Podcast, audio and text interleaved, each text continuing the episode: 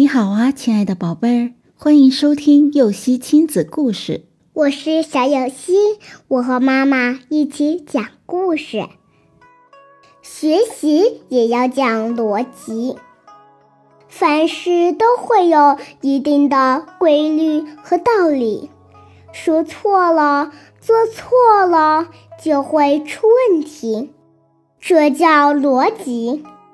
很多人不懂得遵循客观规律，结果造成了矛盾，不能自圆其说，出了洋相。古时候有一个楚国人在街上卖兵器，只见他一手拿着一面盾，一手拿着一杆矛，在那里大声叫卖。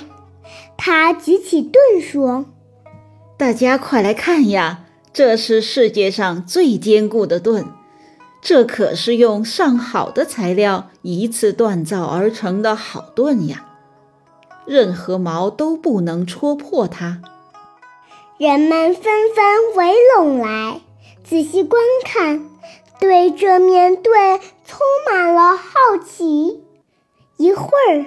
他又举起手里的矛，说：“看一看，瞧一瞧，这是世界上最锐利的矛，它可是经过千锤百炼打制出来的好矛呀！